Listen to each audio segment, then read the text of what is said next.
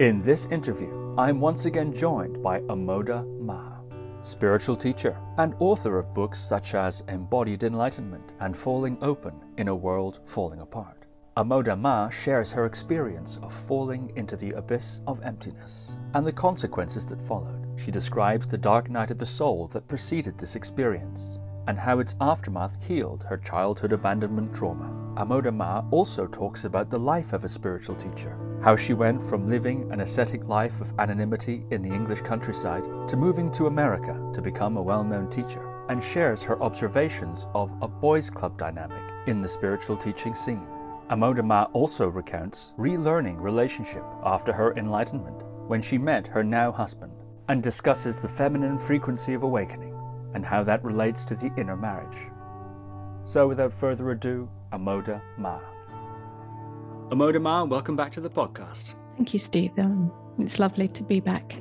Yeah, I'm very happy to be uh, speaking with you again, Amoda Maa. In our last episode, we ended on something of a cliffhanger and we set the scene for some threads to pick up in this sequel. We ended on the abyss moment, falling into the abyss.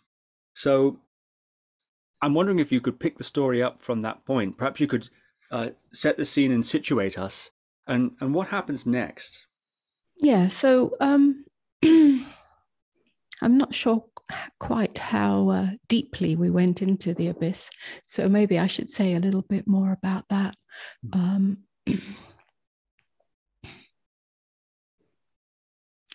uh, really, after many years of uh, spiritual seeking and spiritual practices. And after my experience in India, um, I sort of uh, gave myself to the path of surrender to life. That's what India taught me. Noticing in myself where there was resistance, um, and really just naturally being where I am without any avoidance, um, you know, in my internal landscape. And, and so when, when there was this period of solitude after the breakup of my relationship, after about a, a year or a year and a half, maybe two years, and I was a solitary person anyway, um, that's when the abyss of emptiness yeah so it revealed itself and it was it was it was just in in that in that deep solitude in that deep aloneness and in the surrender because that was my my way at that point i i fell into that abyss it, and it felt like a death. I'm not quite sure if we touched on this last time, but that death was a psychological death. And it was uh, a vast, unbounded emptiness and uh, a disappearance of the psychological structure of self. And miraculously, it was also emerging into the fullness of life. Now, after that, I noticed that my, if you like, relationship with life, which was no longer really a relationship, it was just, it was almost, it was as if I was, I was life itself or life. Yeah, there was no separation. But I noticed that everything was fundamentally different, I guess, because the the self that had been there as a victim of life yeah as a as an observer of life as an experiencer of life was no longer there and so everything was fundamentally different and yet absolutely the same life went on what happened after that well life carried on but my um, it was like I was living from the unknown. Nothing was known anymore. There was nothing that I could stand on. There was nothing um, uh, that I could uh, it's like the whole psychological structure of good, bad, welcome, unwelcome, uh, all inner division fell away.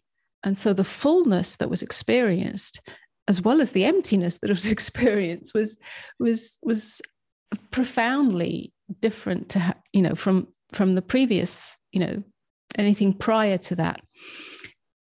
And yet life carried on as an ordinary life.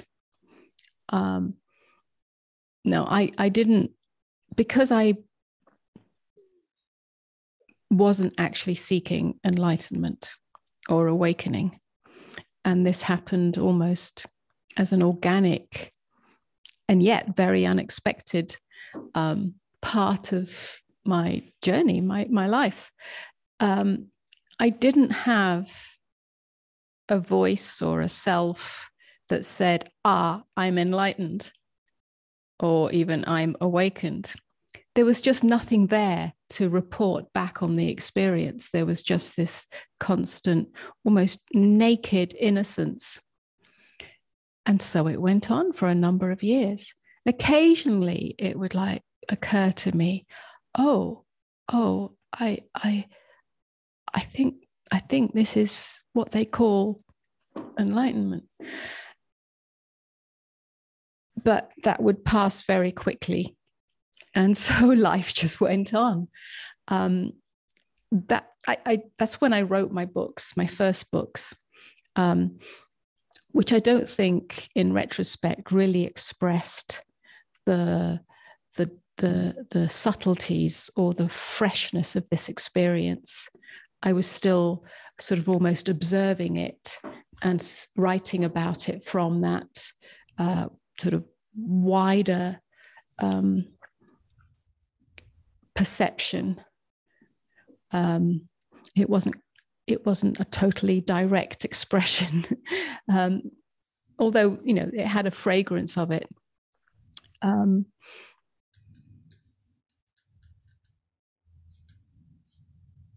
I'm not sure what else to say about this period of time. Um, it was like being uh, a newborn, experiencing uh, life totally anew. But there was, it wasn't, it wasn't a, a, a high. It wasn't a, a bliss state. Um, although there was a fundamental peace and spaciousness in it. Um,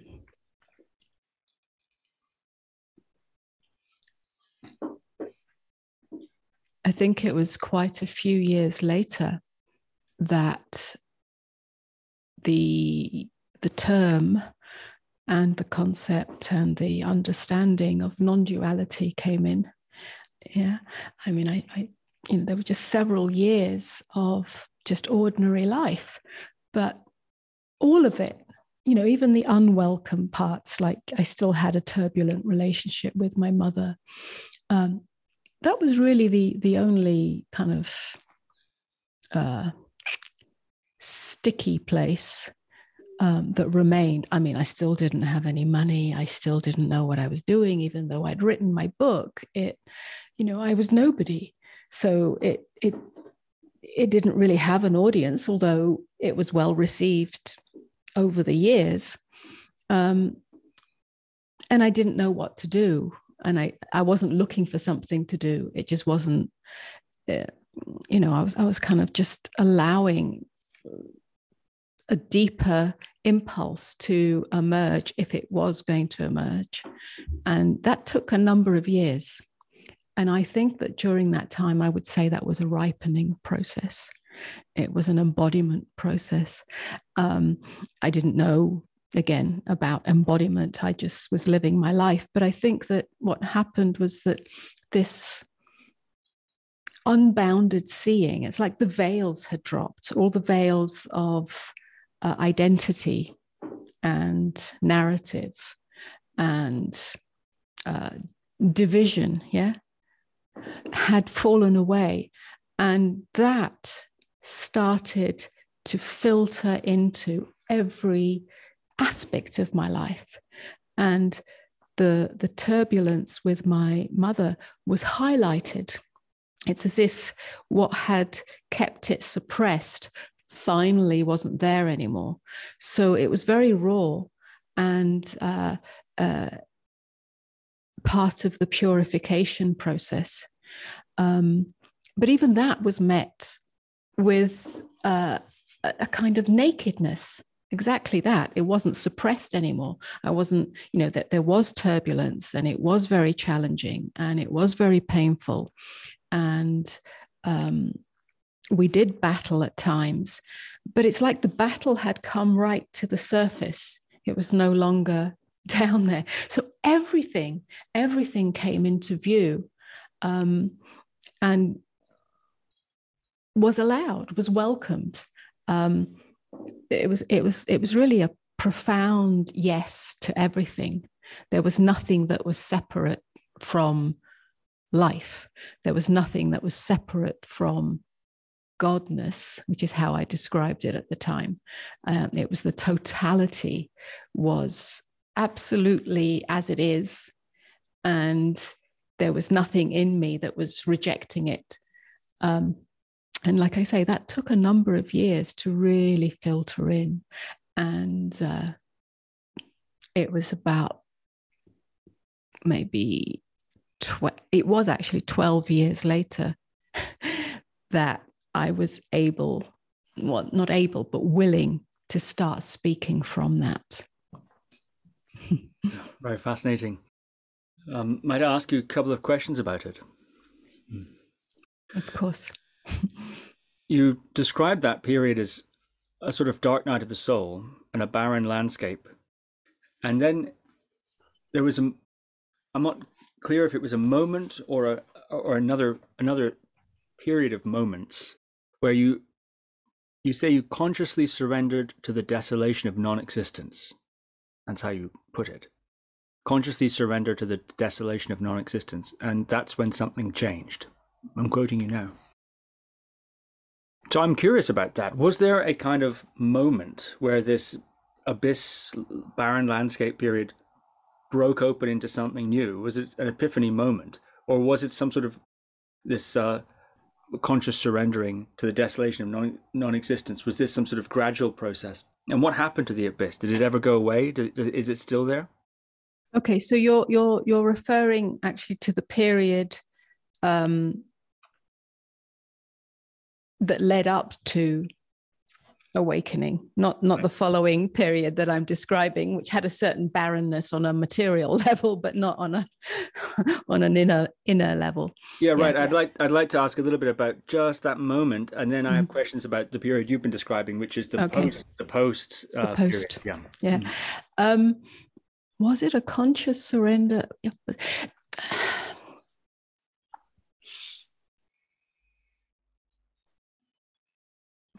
the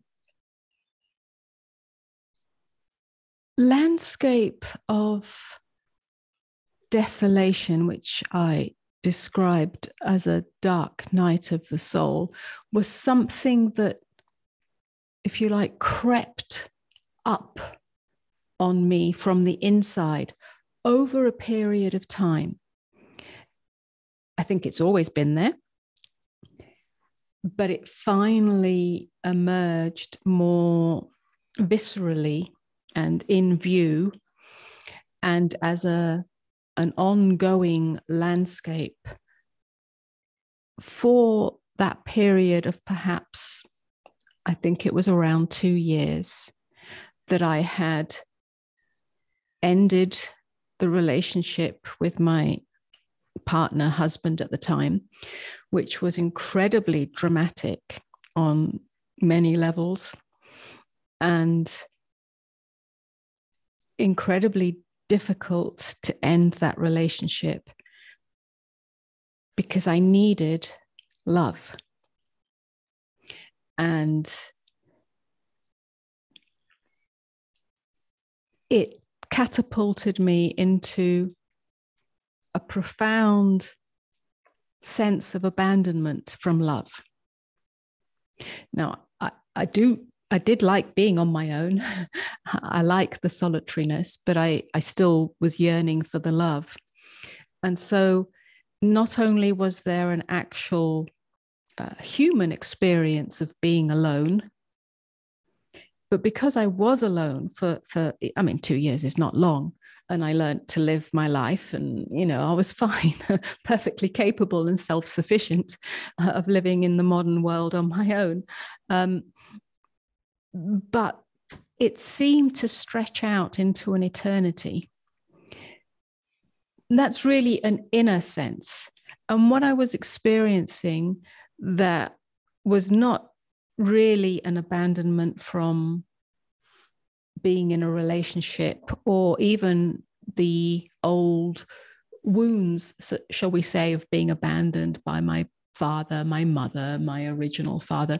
I had done so much work on that. When I was sensitive to this inner landscape, it was an abandonment that was not as so much personal, but impersonal. In other words, an abandonment by, I could say God, but I, I, I, I hadn't, I didn't have a concept for God then. I was, you know, to me, God was a, a Christian belief um, that had no relevance to me, and I didn't believe in any God out there. So it's not a word that I would use. I use it in retrospect because that's what it felt like an abandonment by existence itself. And that's what opened up the abyss. And this, so, so there's an inner landscape of desolation, of barrenness, a sense of nothing is growing here, it's dead. And it really didn't have to do with my outer circumstances. Although I was, like I say, a solitary, but that it wasn't to do with uh, I haven't got any money or I haven't got a relation. It wasn't to do with that. It was it just really emerged when I when I was just with myself in the quiet moments. But it became all pervasive. I wasn't depressed by any means. Um, I wasn't neurotic. um, I, I, there wasn't really even a poor me, although I think underneath it, there was a poor me in the sense of being a victim of existence. I had been abandoned by existence. It felt like an abandonment of the soul. It felt like it was never ending it felt like it was a black hole that would swallow me up. And again, it had nothing to do with depression. I was actually quite buoyant and, you know, quite mature, if you like, um, in, in my psychological and spiritual development. It was just such a, a, a subtle inner sense, but profound. And I had an in, instinct, an, a natural instinct that this that I was experiencing held uh, the key to the nature of suffering, not just my suffering, but suffering. And again, I'm not speaking about circumstantial suffering, things that happen to us or happen in the world on a, on a, on a material, physical, three dimensional level.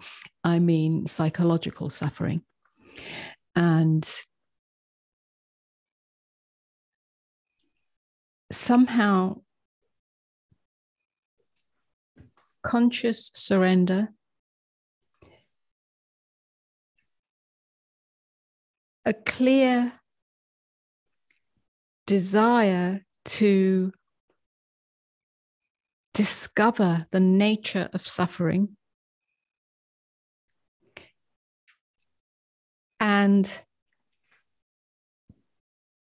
the willingness to meet what is here without any avoidance brought it all to a place unexpectedly and yet maybe there was some some uh, conscious interaction with that where at some point in that two year period, towards the end of it, I was sitting on my sofa in my living room And this inner landscape, this abyss, grew so huge that I felt as if I was going to get completely lost in it and not lost in a in an enlightened way but where you lose the self but just swallowed up by it like a death.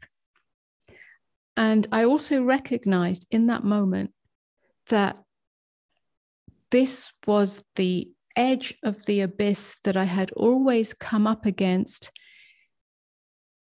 in my early years, in my 20s, which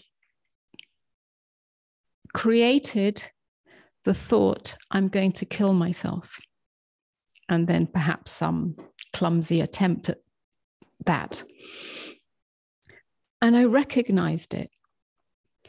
And I also recognized in that moment that the mind wanted to move away from it. And how did it move away from it? It moved away from it. I had two strategies. The primary strategy was to overlay it with a thought about a brighter future, future some uplifting thought, some uh, maybe spiritual thought, some uh, maybe loving thought, any any thought other than nakedness, other than no thought. There's nothing wrong with that, yeah. Um, but it seemed harmless. But I noticed it, and it might. That thought would lead me to perhaps pick up a spiritual book that was on my bookshelf and in my aloneness sit and read it well why not that's what we do very uh, you know when we're alone we read we yeah but i just noticed it as a distraction i noticed it as an archaic mechanism of avoidance and it felt like lifetimes of that unconscious mechanism the other distraction again, totally harmless, was going to the kitchen to make a cup of tea. Yeah, a very English thing. But when you're on your own, enjoy a nice cup of tea and reading a book.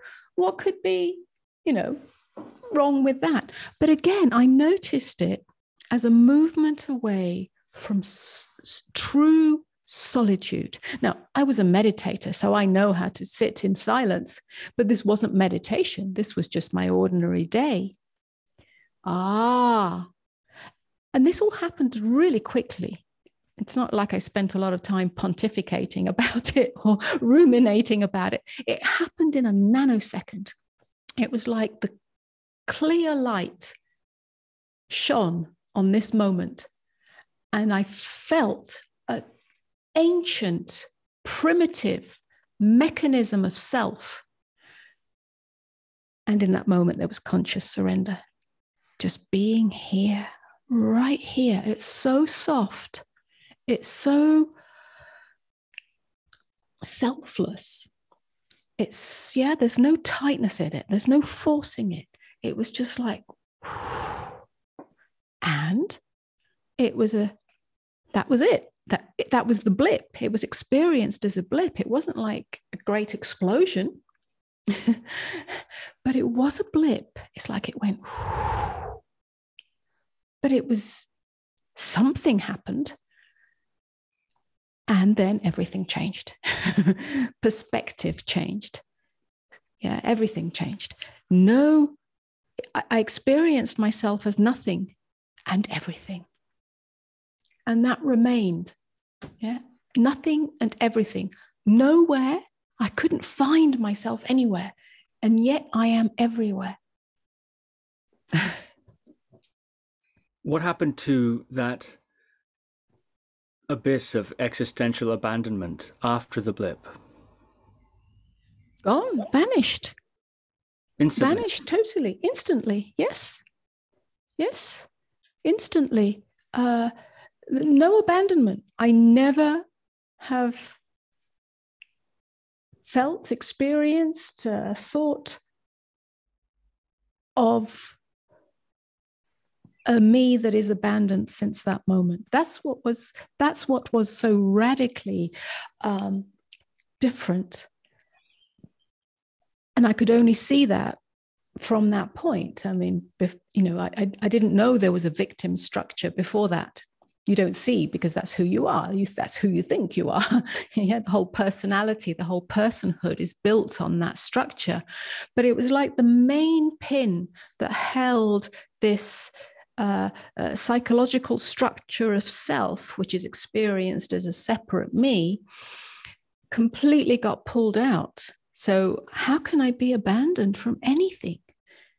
How can I be abandoned by life? How can I be abandoned by God? How can I be abandoned by love? It was seen to be a complete uh, illusion, a, a Mara because I am life. I and life are one. It's inseparable because I am everywhere and I am nowhere. So it's like emptiness and fullness merged into one. yeah, so so everything changed from that point. And what did you notice about how you viewed or related to other people. If I might probe some of the contours of this of this uh, experience, that's what I'm curious about. The fundamental difference was that everything and everyone is appearing in me, not outside of me and therefore there is only one. Now, that doesn't mean that I like everyone or get on with everyone or am, uh, let's say, falsely nice to everyone or falsely spiritual towards everyone. Yeah, we are 7 billion or maybe 8 billion now individuations, all absolutely unique, with different resonances, frequencies, vibrations, levels of unconsciousness or consciousness. I can experience the one beingness out of which we all arise.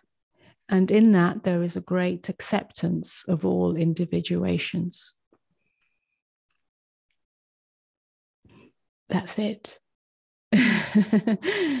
and yet, that doesn't mean that I have to be in friendship or, I mean, intimate friendship or relationship with everybody.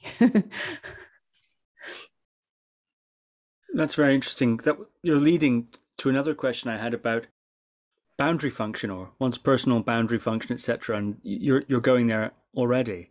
Um, how have you experienced that aspect of life? But by boundary function here, I don't mean the boundary between self and other. I mean the boundary, uh, sort of saying no to things or no to people or uh, ending a relationships or you know uh, that. I mean the boundary in that sense. Yes, um, it's a good question because I speak a lot about openness, and my whole my essential teaching, as it has become, is about openness, and then it gets very confused with this this boundary thing. Um, so uh, let's say this. Paradoxically, my boundaries became clearer. Prior to awakening, my boundaries were a mess because I needed love. So I couldn't say no. I was afraid to say no. Uh, I was afraid to say no to my father when he was alive. I was afraid to so, say no to my mother in, you know, when there were certain uh, dramas and requests or beseeching that, that, that wasn't healthy. Uh, I was afraid to say no in my relationships um, with a partner, with a husband. Uh, and so it, everything was a mess. Um, uh, I, I, I was a mouse, yeah, afraid to to speak up or to be seen, or yeah, and and and so after awakening, after the, the main pin of the victim identity had been pulled out, paradoxically, my boundaries were clear, clearer, but those boundaries don't have violence in them. It, it's not that anything needed to be defended. Essentially, that which I am is undefended. And, and that's how that is experienced as a nakedness and openness, a freshness, and a, yeah, nothing is defended against.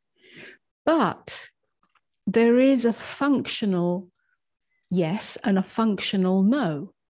For instance, uh, a very uh, small or uh, mundane or ordinary example uh, that comes to mind is that because in my youth there was i'm a woman and reasonably attractive and not having clear boundaries i would get many requests for all sorts of interactions either short term or long term it was impossible to say no most of the time well after this it's very easy but it doesn't have violence in it it's a simple no.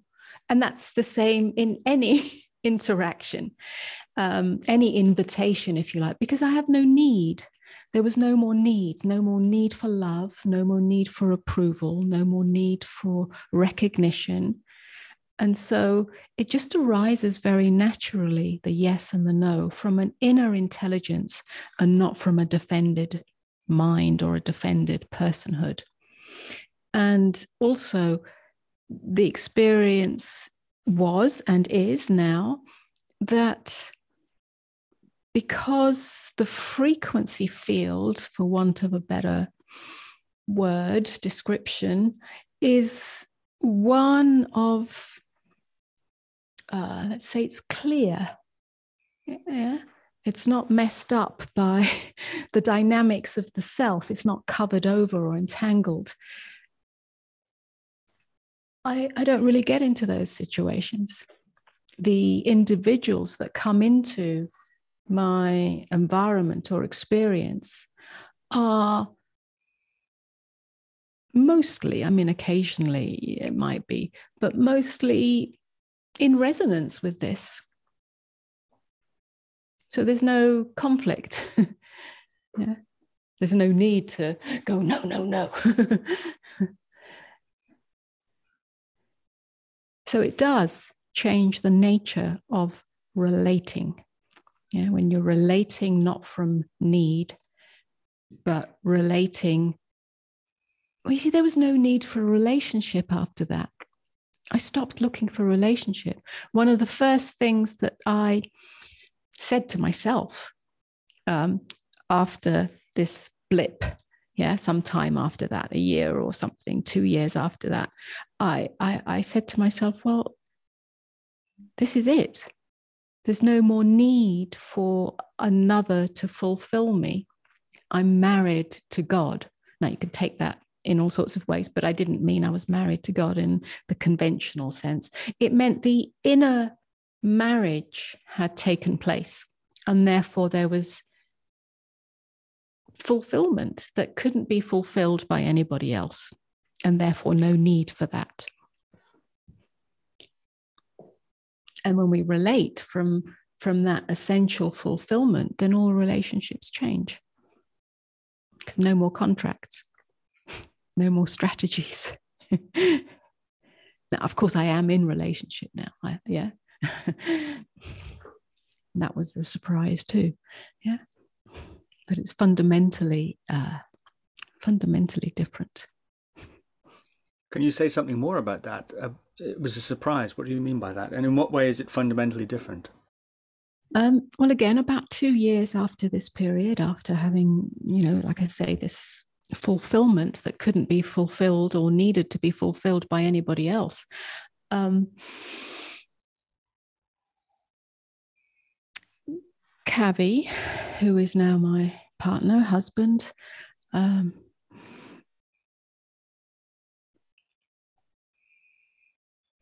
he, he was he was around. We had been working together when I was teaching my movement work, which had completely come to an end by then anyway. But um, he he he I knew him. He he he also was married, so it wasn't a, a, anybody looking for a relationship. But we we sort of knew each other a little bit.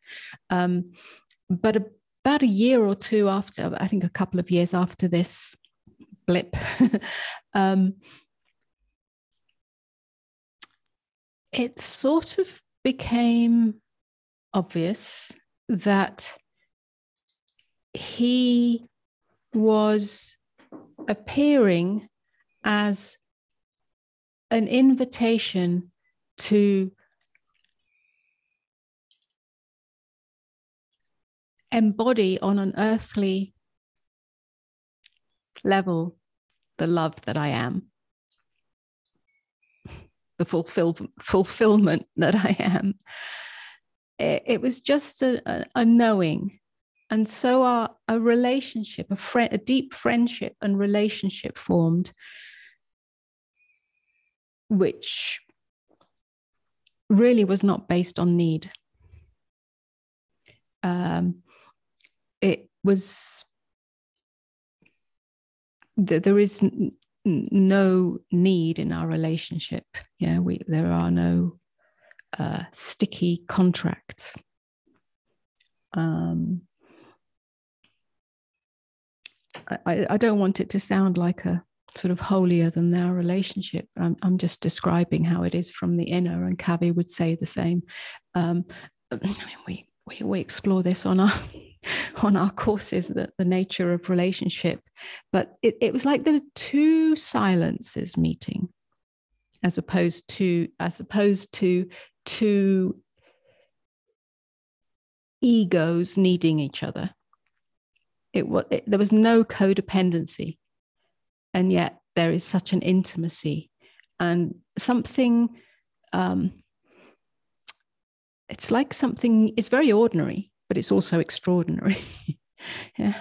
Because none of the push and pull and the like the subtle sometimes not so subtle strategies of um, uh, feeling rejected or uh, needing to overpower or needing to hide or needing to control or needing to seduce or need yet none of that takes place. So it's very unsticky. It's like two emptinesses meeting and in that emptiness there's a kind of utter fulfillment. And yeah it's very human as well. you mentioned that the thought, oh, maybe this is what they call enlightenment, would occasionally fleet through your mind, uh, but wouldn't stick. And you talked about thoughts. Did you have thoughts at all? Or was it that there were no thoughts or was there just no thinker but there were thoughts? For example these are some of the ways it's expressed uh, different people express their experiences. I'm wondering if you could say something about your experience of thought after that blip. Mm. it's not that there were no thoughts. There was and continues to be but at first it's very you know palpable, more palpable, um, a silence. That silence isn't to do with having no thoughts. That silence was a, it was like the baseline, it was the foundation, it was the silence held everything, which means that thought can still arise. And of course it does. It's the nature of mind is to be a producer, a generator of thought. But that thought didn't stick. It didn't stick to the me because there was no longer a me that feels bad about something or good about something or wants to get rid of something or wants to hold on to something or wants to move into the future or wants to remember the past. It's like the thought just, it's like a, a wave that just moves through the emptiness, a ripple. So thought was experienced as a ripple, but there was nobody here to grasp that thought. So it was almost imperceptible. Now, of course, if there's thought that is focused on something, a task, well, then that's thought. But it's very, um, again, functional. It's doing what it needs to do. Yeah, a task. That's that's kind of intelligent thought. Everything else is like flotsam and jetsam. So there was a quietness, and I would say that still is. It's like, um, uh, it's like being the sky. Yeah, and sometimes there are clouds, and sometimes there aren't. Sometimes there's a wind, a breeze. Sometimes there's a storm, and sometimes there isn't. But there isn't to me identifying with those thoughts. So again, that's kind of fundamentally different. But of mm. course, we interact with uh, the three dimensional world. We interact on the level of, you know, individuations and things, manifestations. So thought arises in response to that. But th- thought and narrative are different. Narratives don't arrive uh, arise, narratives are interpretations of our experience. Hmm. But thought can arise without interpretation. I have two more questions actually about this um, post blip uh, st- state or way of being or experience. The first of which is Did you receive any reflection from others who knew you before and after that there was any kind of change in you? Did anyone remark on anything, or was it an entirely inner revolution? I didn't know anyone. I didn't have any friends. I didn't socialize. I mean, really. Mm-hmm. Um, mm, the I guess the I guess Kavi would remark, yeah, Kavi, my partner husband, would remark on certain aspects of it. Not from the place of having a commentary about enlightenment, but he experienced something very different in in his relationship to me. Uh, I'm probably not the best person to describe his experience or his report, but I'll, I'll try because he's spoken about it many times. He would say it was like he was having a relationship with a clear mirror. Now, I didn't talk about my, I mean, I did tell him about my experience, but I didn't say, hey, look, I've awakened and I've got some teachings to give you. Absolutely not. Absolutely not. That just wasn't my inclination. And anyway, I didn't have any teachings uh, or any, you know, spiritual, you know, one upmanship, not at all. Um, but he felt that whenever he put out any what he called the the tentacles yeah that happen in relationship which are based on need yeah subtle control or yeah something um whenever he or you know the need for something love or yeah whenever he put that out whereas in a, a, in other relationships and in most relationships they would stick somewhere. That's where we dovetail in relationship. That's what creates a codependent relationship. It also creates the glue in relationship for better or for worse yeah? Whenever he put that out it was as if it had nothing to land on so it would just go and actually that was part of his uh, more gradual awakening where those tendencies just dissipated over time. Not because I opposed them or, or, or, told him about them and said, hey, look, you're doing this. Absolutely not. It's just that there was nothing for them to stick on. Absolutely nothing. It was just this open space that is love, which is the deepest acceptance. And so um, he noticed that something was different. But there wasn't really anybody else around that knew me before or after. Hmm. Very interesting. And then the, my last question on on this uh, topic. Sometimes I've heard people make distinctions between after an experience like that. There's two categories of effect, one of which is lasting, and the other of which is is uh, more temporary.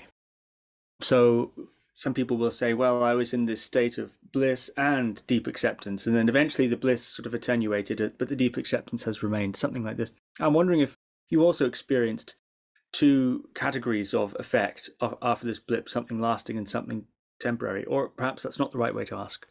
Let me just reflect on that so I can be as accurate as possible because, you know, I'm always having to look back, yeah, to, to yeah, to see, to see what that what happened.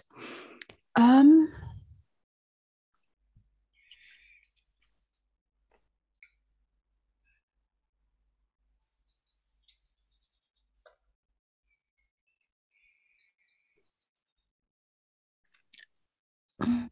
No, I don't think there was a temporary and a, mm, abiding. It was all abiding. Uh, I didn't experience bliss. Bliss comes and goes. What I what happened was that over time, and again, this is the 12 year period,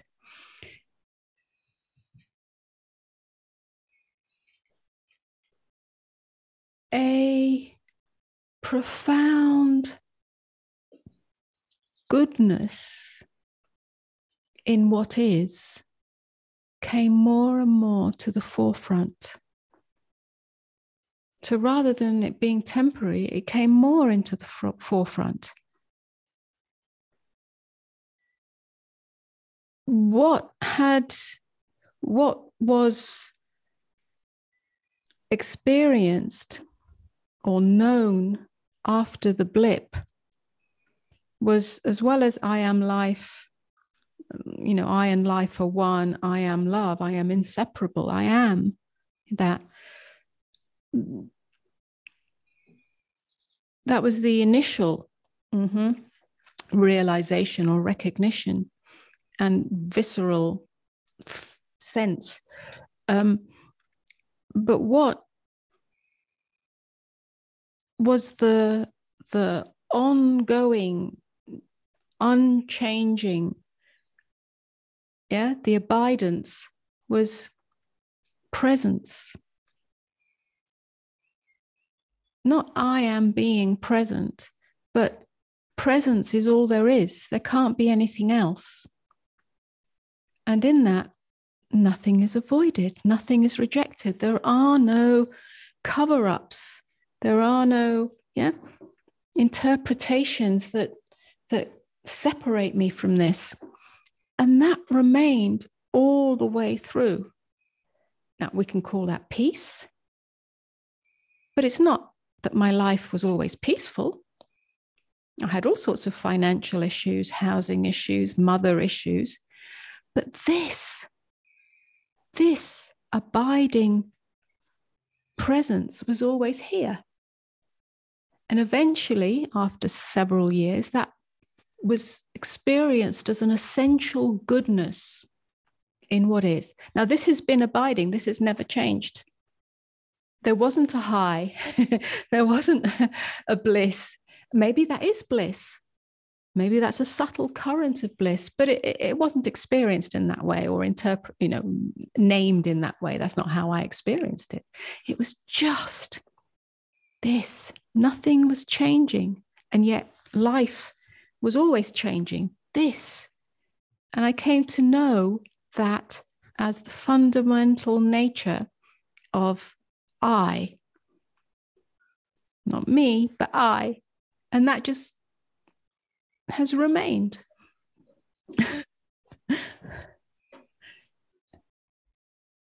well, thank you for uh, describing that in, in such detail.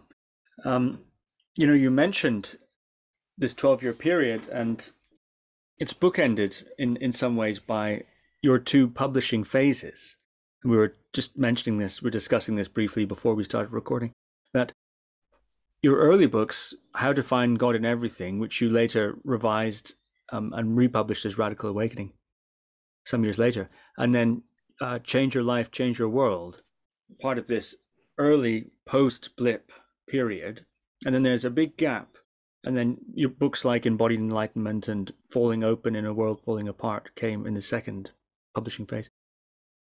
So I'm really interested actually about that uh, gap and what changed and what motivated you to publish those first two books and what inspired the second um, mm-hmm. phase. Uh, but also, there's something you've said about that first phase, which was that publishing your first book, book you've said, brought your personality patterns back, uh, which you worked through. That's a quote from an interview you, you, you conducted some years ago. So I'm curious about that. So can you talk perhaps a little about this first publishing period, and then what led to this big gap, and then why why the second period? I wrote how to find God in everything. Yes, not long after that initial blip, although it was a few years. Yeah, it was I don't know three four years.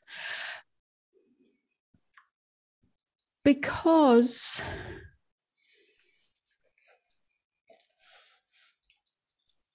in some ways, I'm essentially a writer. I've always written things. I've written articles. I write. Obviously, I wrote in my academic years. I wrote for many uh, mainstream uh, publications.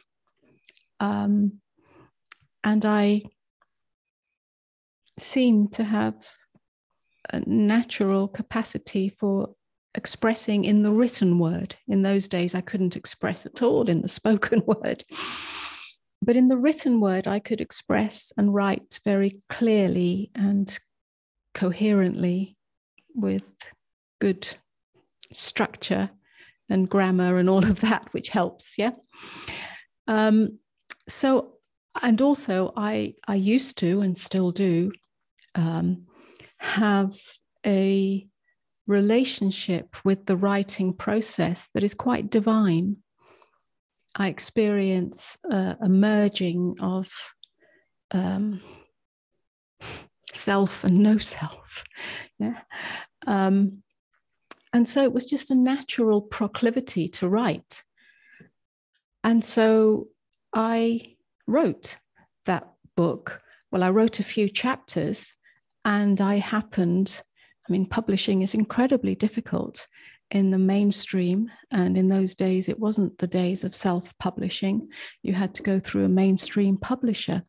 But there was something about that process that also appealed to me. Having been an old academic, I like the publication process. I like going to, I like writing a proposal and having it reviewed. And there's something about that. It's just my my conditioning on the one level that's what i've learned um, uh, and I happened to meet uh, an agent, uh, a publishing agent, and she read the first two or three chapters and she said, Wow, this has got something. I was like, Oh, okay. She said it's got a lot of presence in it.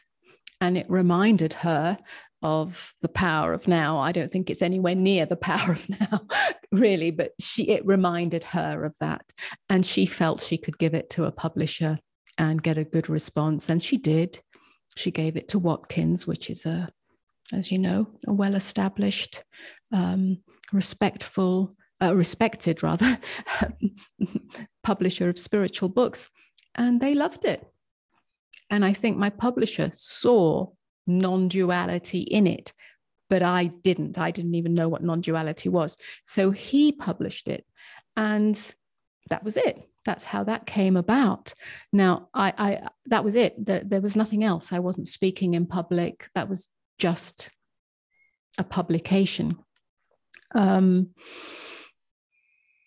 there was a little bit of interest in it as it got published and released and circulated in some ways by the New Thought movement in America.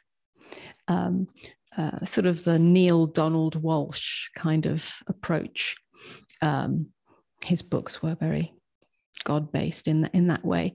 Um, and so it, it kind of circulated a little bit. I never felt it was complete. I don't, yeah, but that's what happened. Um, that's it. Not much happened after that. I think I did uh, get invited to speak at a few um, in England in various places. Um, I think I traveled up to Manchester and somewhere else. Um, these groups, I don't, I don't know what they're called now. They're, they're sort of uh, informal groups that gather to speak about various topics. They're speakers groups. Um, uh, not big speakers, just you know individuals who have something to say or have written a book or or something, and you kind of practice your speaking skills. And I got invited to some of these, and to speak about the book, and it was very challenging.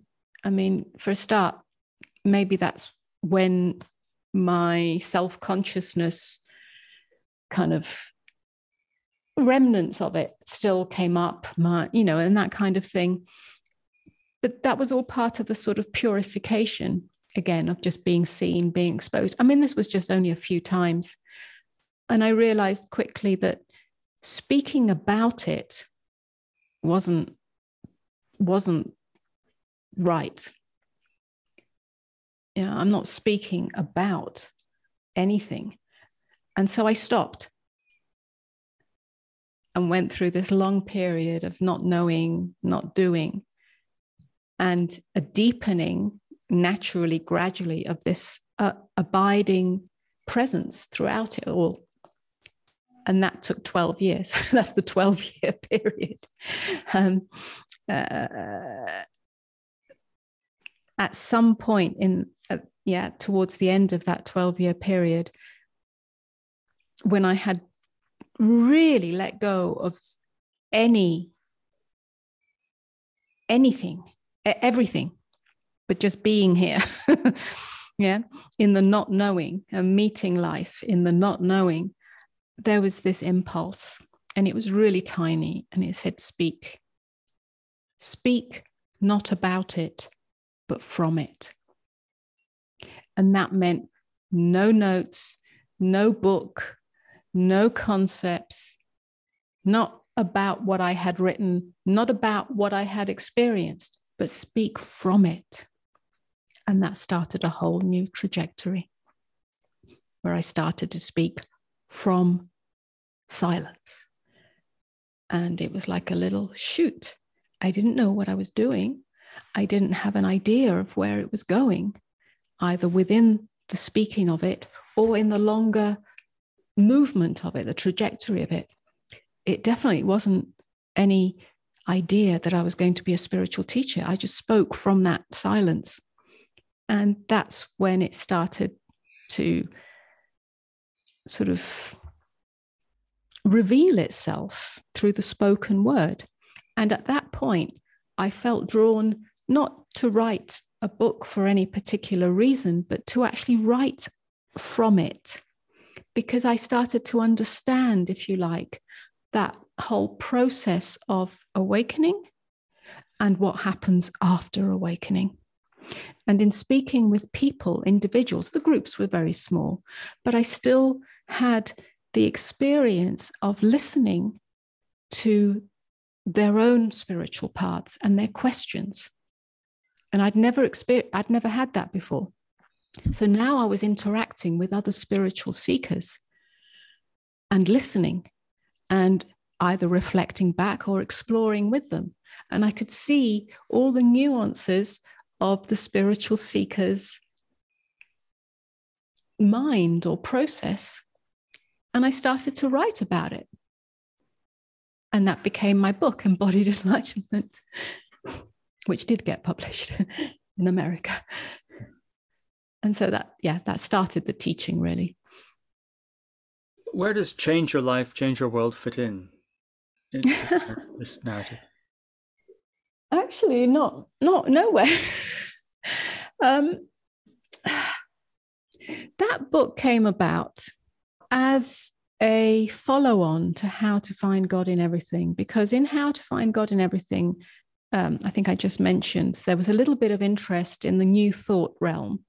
Um, somehow it got the attention of somebody who at the time was developing the online courses for Neale Donald Walsch. Um, and this was in the early days of relatively early days of the internet and e-courses were all sort of just about the rage or coming about. And he had this way of creating these e-courses with videos and spoken word and audio downloads and uh, all sorts of things.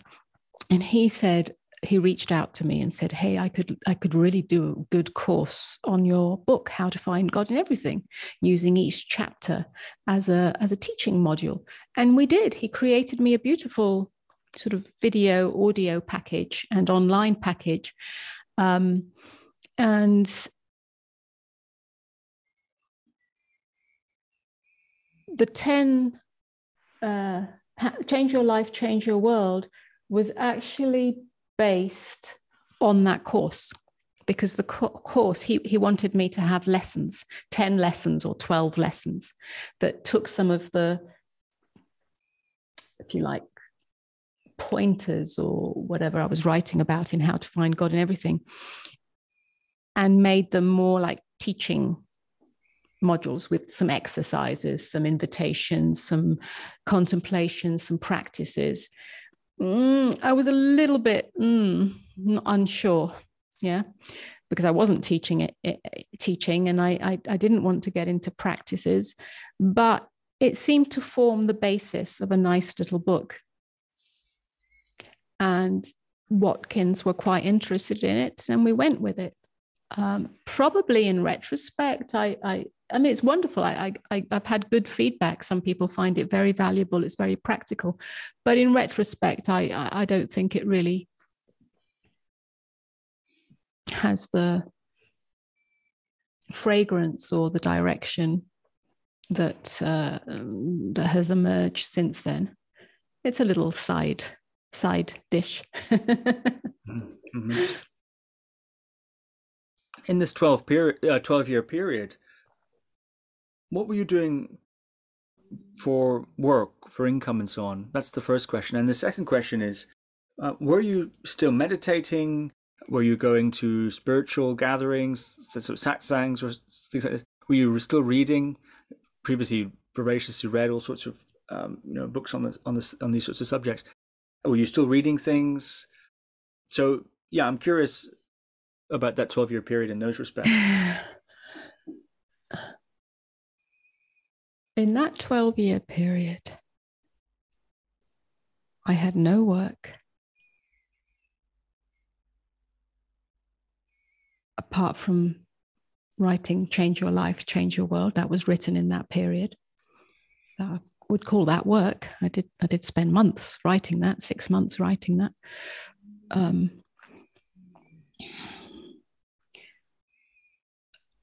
I was not teaching. I was not going to satsang because I don't think there were any at that time. And if there were, they were so hidden that I had no knowledge of them. At that time, I was living, I'd left London and was living in the, uh, initially at first in Somerset and then down on the south coast in East Sussex. Because I, I, I two reasons. One was I could no longer afford to live in London. The other is by then I was living with Kavi, and a one bedroom apartment was just too small for the two of us. Um, especially because I was still trying to write, and he he was a musician, so he had equipment and uh, was creating albums, and you know, in one bedroom, that's not really possible.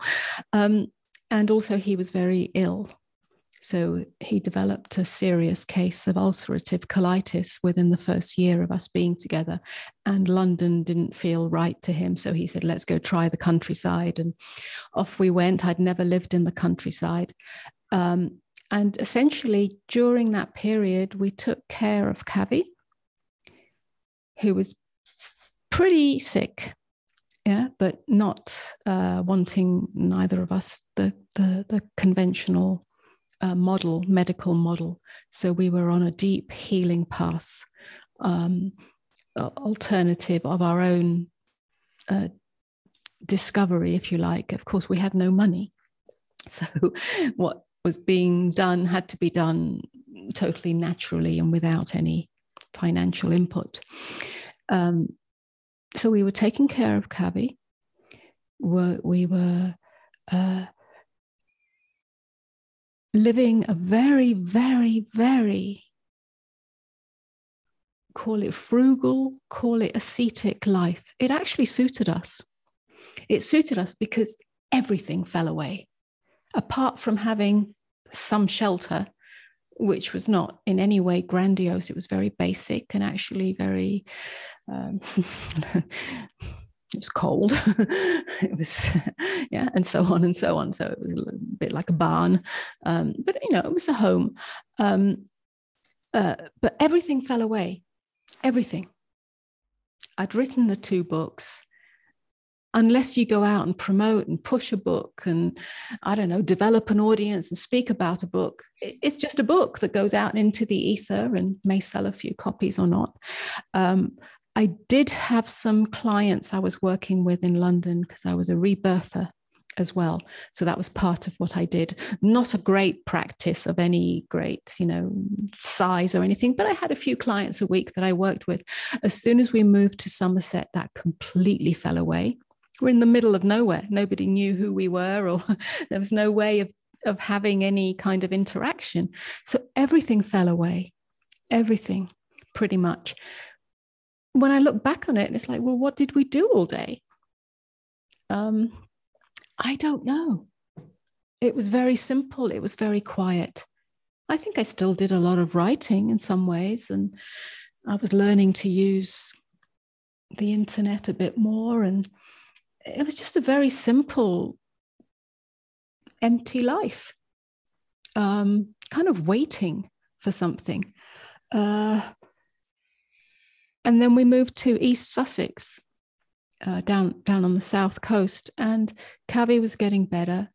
Um, and I had that impetus to speak from silence, but none of it made any money we lived very, very, very frugally.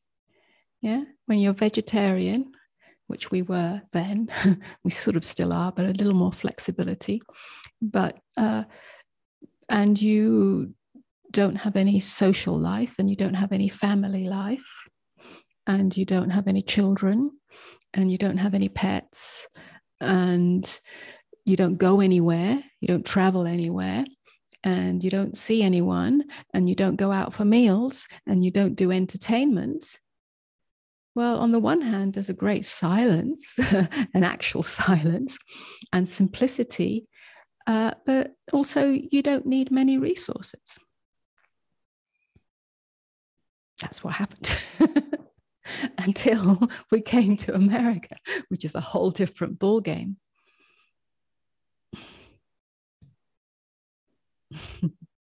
but you know by then there was a natural movement into the world rather than yeah. Right. When did you become aware of this idea of non-duality? Well, it was around the time that I started speaking from silence. What happened down in East Sussex was that I, I, I just felt compelled um, and so I rented a room out at the, oh, it was actually the library room at the Friends Meeting House, and it was very cheap rent. And somehow, again, we didn't know anybody, but I, I had uh, maybe a leftover of two people I worked with for rebirthing. And one of them happened to be a rebirther himself. He was also a Course in Miracles student and facilitator just pure synchronicity. And so when I said I was going to be speaking, I, I, called it awakened presence, speaking from awakened presence. In yeah, and I, I didn't know anybody and I didn't know who would come. And maybe I would sit there all by myself. He said, Oh, I'll come. And he came with three of his Course in Miracles students. And that was my first group. Um, and it was around that time, like a few months later, that um, again, a very synchronous situation. Actually, Kavi was um,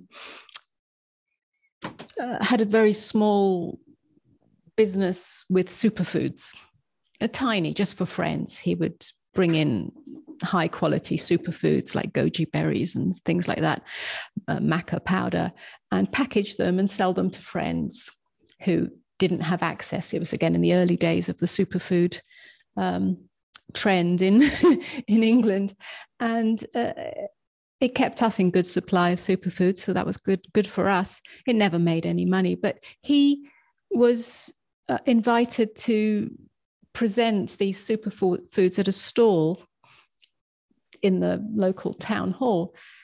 And one of the people that came, her sister was involved in non duality.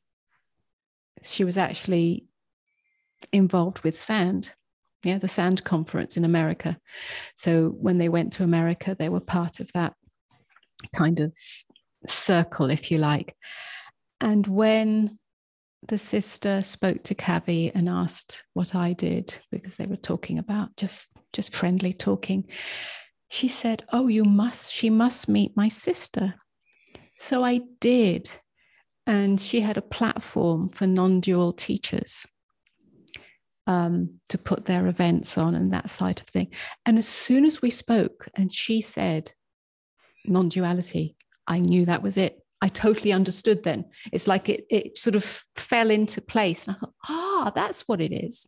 If it had a name, which I don't like names and labels, but if it had a sort of name in the world, that's what it would be. And not that that mattered or changed anything, but it just sort of found its groove. Um, no, I didn't go around saying I was a non duality teacher. It just sort of filtered in somehow and um, brought me into contact with uh, non dual groups that invited me to to speak there. right. How did you come to America? I, am guessing that's the next thing that happens. How did you get? How did you go to America? And now I suppose we're coming closer and closer to the present present moment, right? In terms yes. of biography. Mm-hmm. Yes. Again, uh, you know, after after many years of really nothing nothing happening, yeah, this simplicity, this emptiness, this asceticness in on all levels, uh, falling away, which which was what wonderful. It was like being in the cave, being in the cave in the modern world and then you know gradually a little bit of teaching here and there but you know there, again there was no great big thing about it. Um yeah i i because of my connection with this uh lady that was uh, offering a non-duality platform i got introduced to to bat gap and well actually it was through somebody else uh, somebody came to one of my groups and she was actually a student of Mooji. And we had a beautiful conversation outside of the, the group setting. And he was like, You really should speak to Bat Gap, Buddha at the gas pump. And yeah, so Bat Gap and science and non duality. And I was like, Oh, okay. And it, I did. I, I, I, I I did speak on Bat Gap. I had an interview. Um, again, I was very new to the whole non-duality scene and, and, and didn't necessarily speak their language, although it was the same experience. Um, and then around that time, my mother died. Um, uh, my mother was in another country, but she died, and it released uh, to put it in a nutshell, a lot of energy, if you like, that had been trapped in that relationship. Um, and somehow that, uh, again, without any uh, agenda or, or, or, you know, it just sort of came at us. It came at both Kavi and me. It's like, what are we doing here? What are we doing in England? It just didn't feel right. It's like, this isn't home, even though it had been home for over 50 years. He's English, you know, totally. I, am I'm, I'm not really, but I'm I was brought up as English.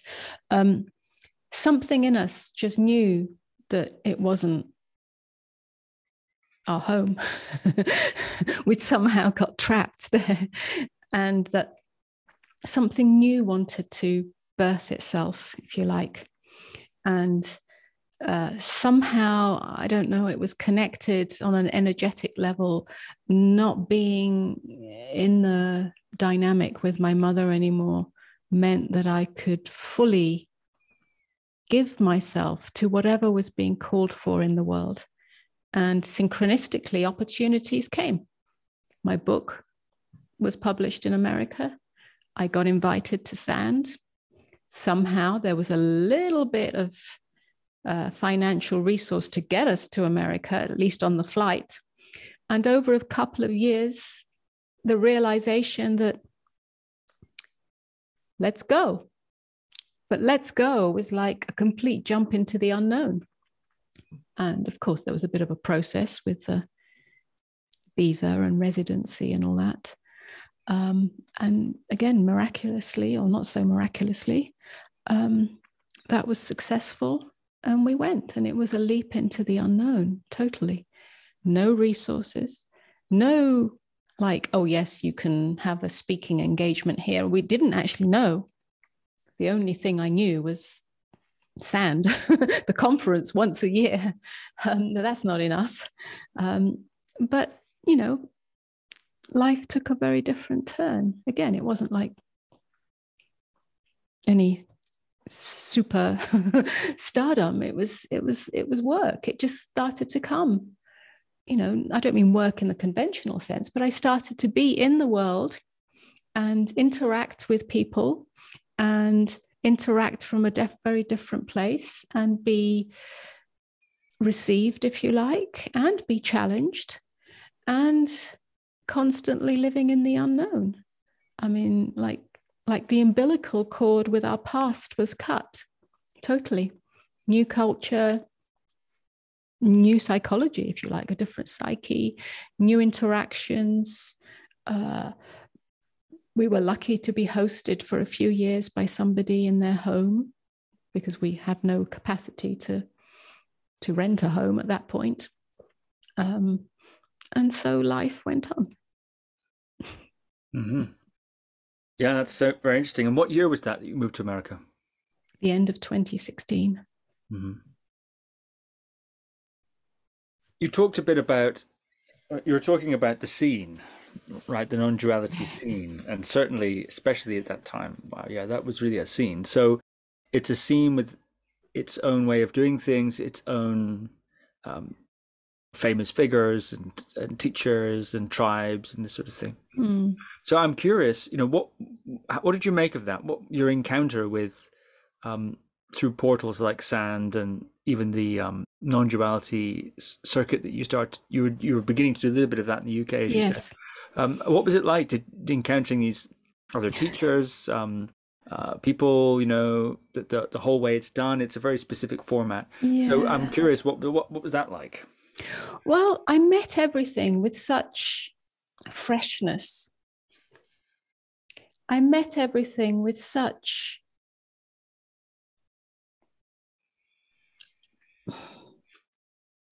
goodness, I, the goodness in everything.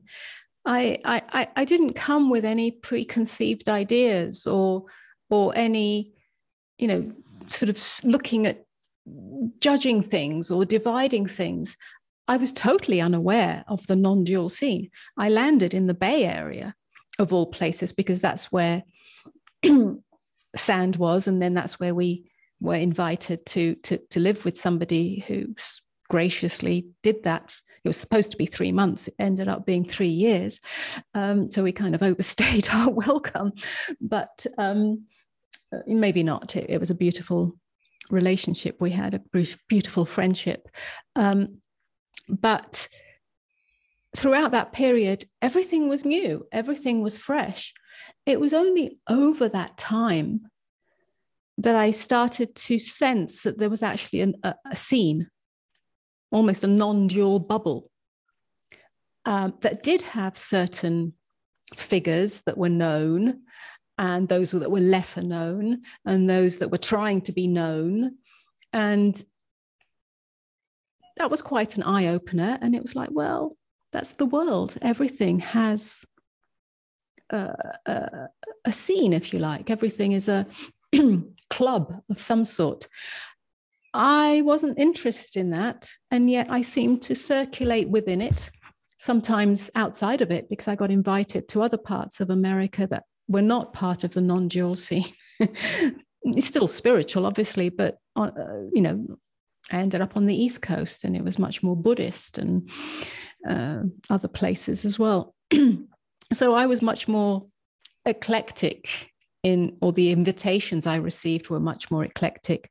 But there was a time initially where I thought, wow, I'm getting trapped by this and I don't want to be trapped by this. And I was like, well, how, the, how did I ever become this? Is, is this is this what I'm doing now? You know, I found myself in a very specific role and I experienced many projections, either projections of elevation uh, or, or, or challenges that, you know, who the hell are you kind of thing. And that was challenging. But something in me could not, if you like, deny what was wanting to move. It just felt like an expression or movement of love in the world, yeah, or truth in the world. And so it just continued to to to take up invitations because that's really what it was. And again, over time, that's been refined. So where there was an absolute yes to every single invitation that came up, I, if invitations come now, I'm much more discerning yeah again that's healthy boundaries. Mm-hmm. yeah very interesting indeed.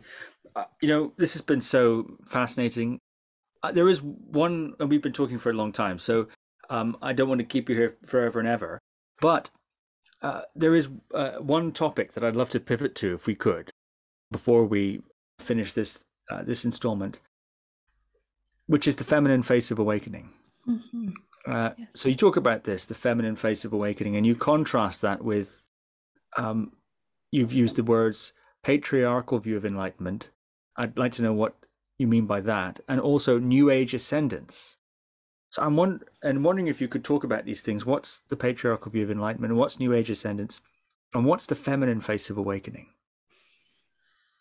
So I'll have to just preempt that by saying I really don't talk much about the feminine uh, face or side or approach to awakening. And I don't really like any division between feminine and masculine because that's not really how I experience it. However, I did write about it, and there is something in it that is worth um, exploring uh, or at least touching on. Um, part of that was was actually in response to what people saw or what people experienced through what I was offering. Um, I mean, one is on a very basic level, I am a woman.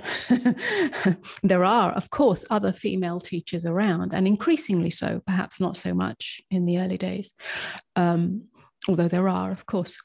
Um, usually, those female teachers do not, uh, if I may use the term, rise into great visibility or prominence. There is still uh, a uh, sort of unconscious, it's not premeditated in any way, but there is still a, a, a, a sort of, let's call it a boys' club, which I think is endemic in all fields of society. including the spiritual world. Traditionally, and I mean traditionally, teachers have been men. I'm not talking about the saints. Yeah. There have been female saints. I mean teachers, teachers that speak, that can, you know, uh, have clarity and directness. Um, traditionally, that's male. Traditional teachings. And again, um, this is a generalization, it's not all true, but, you know, Buddhist teachings and Advaitic teachings and so on and so on mostly male teachers that we know about. Um, so that's one thing, but it's not really about male or female and, and all of that. It's more about those two things. One is the the, the fem. If I if I'm going to speak about a feminine aspect or frequency to to awakening, it's it's only to contrast it with what has become a non-dual. If we let's just look at that perspective which tends to be a realization of the mind. Yeah, clear seeing of the mind, illuminated mind. Um, but it doesn't often or always descend all the way into the human lived ordinary experience, which is where it has to go through the heart into the vulnerability, which is always a surprise, it seems. Yeah, because the the the the the the the spiritual ego, which very often there is a remnant of that, takes ownership of awakening or enlightenment, and then it becomes just that. And I'm speaking about something else, which is a it's it's an ongoing surrender that that that that goes deep into all the defended and vulnerable places, which is on the human level. And that's what I speak about the embodiment. And I think, of course, there are male teachers who, who are that. And, and I see that contemporary teachers and traditional teachers. But there's a tendency for that to be on this level. Um, so that's one thing. The other thing is the patriarchy that is and mm, sort of embedded in all aspects of society, including spirituality, which is a top down, yeah, kind of thing, which again is part of religion, is part of spiritual traditions, where of course that you know a teacher has value. I mean i'm a teacher myself if, if you you know I'm, I'm in that role. But what happens is that is the authority is given to that. And then we have all sorts of problems yeah? Not wanting to, to break away from the group the kind of scandals the power things the, that go on. That's the extreme but it happens on a more subtle level. So unless a teacher can reflect back authority to the individual then it's still playing in that patriarchal realm, or there's sets of principles or teachings that have to be learnt or followed, or ways of behaving, or ways of being, or ways of living. Yeah. Again, this is all a sort of patriarchal trickle down. And I, I just think that that's over. It's done. It doesn't serve anything.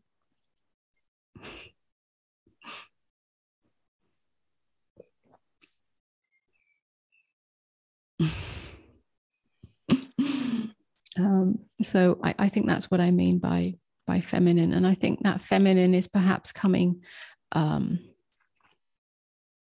more alive or awake in in in men and women now. So it's not it's really not about men or women, and it's not about feminism or anything like that, but it's about uh, the sort of an inner marriage, really. Again, yeah, of presence and openness. Yeah, one's masculine, one's feminine, but ultimately they're not. Yeah, it's beyond masculine and feminine, so it gets tricky to talk about it on that level. Hmm. Uh, now I'm I'm curious. This is a PS.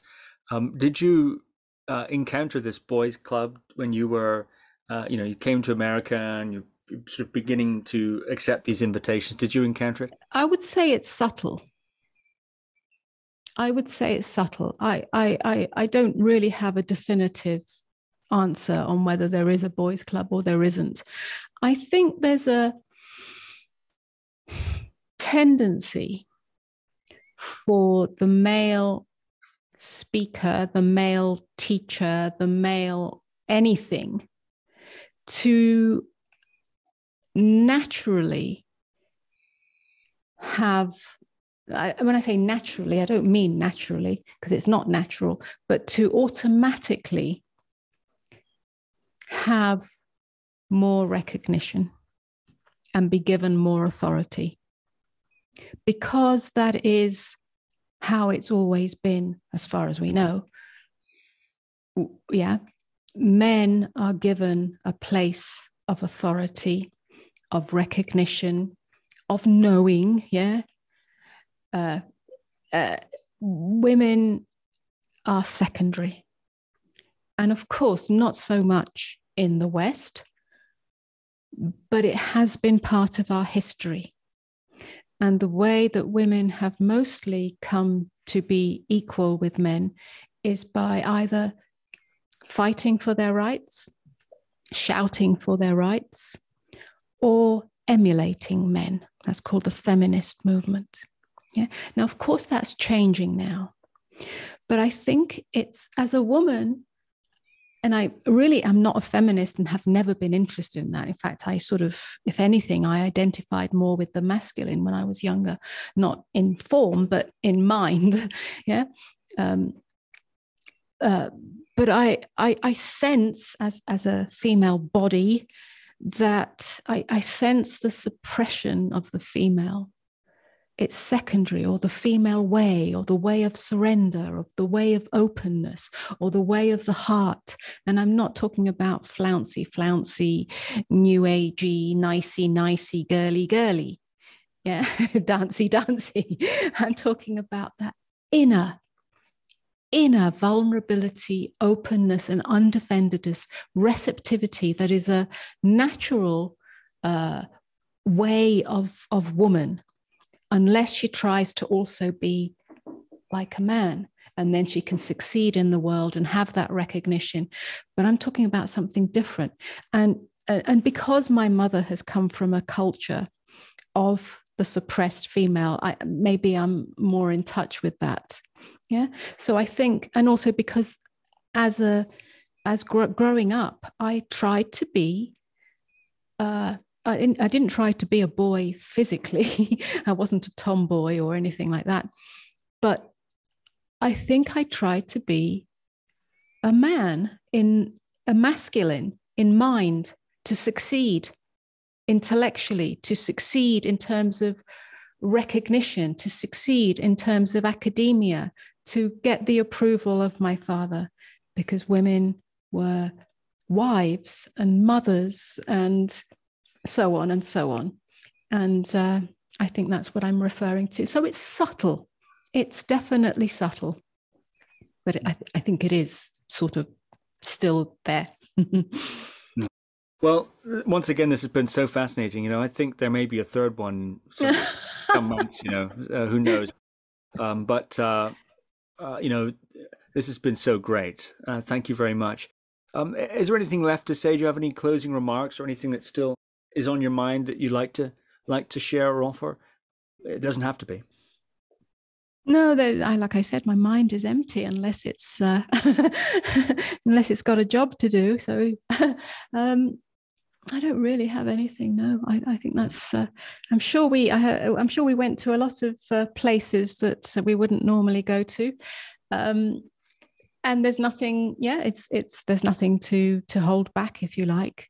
Um, it's all part of the the rich tapestry of of a life that is experienced as you know not my own. It, it has its own.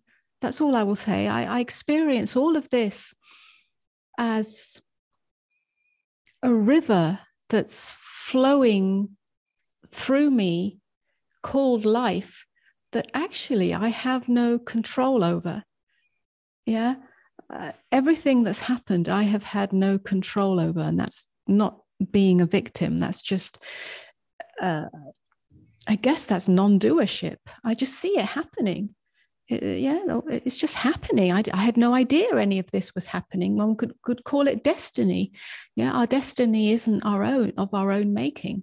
We have a choice how to respond to it, and that makes all the difference. We can respond with rejection and resentment and some kind of grievance, or we can respond with a great relaxation and soft yes and all of that. And it makes the difference. But the actual details are totally not in my control. so I have no idea where it's going to go and what will unfold. hmm. Amoda Maa, thank you very much. You're welcome. Thank you. Until next time. Thank you for listening to another Guru Viking podcast. For more interviews like these, as well as articles, videos, and guided meditations, visit www.guruviking.com.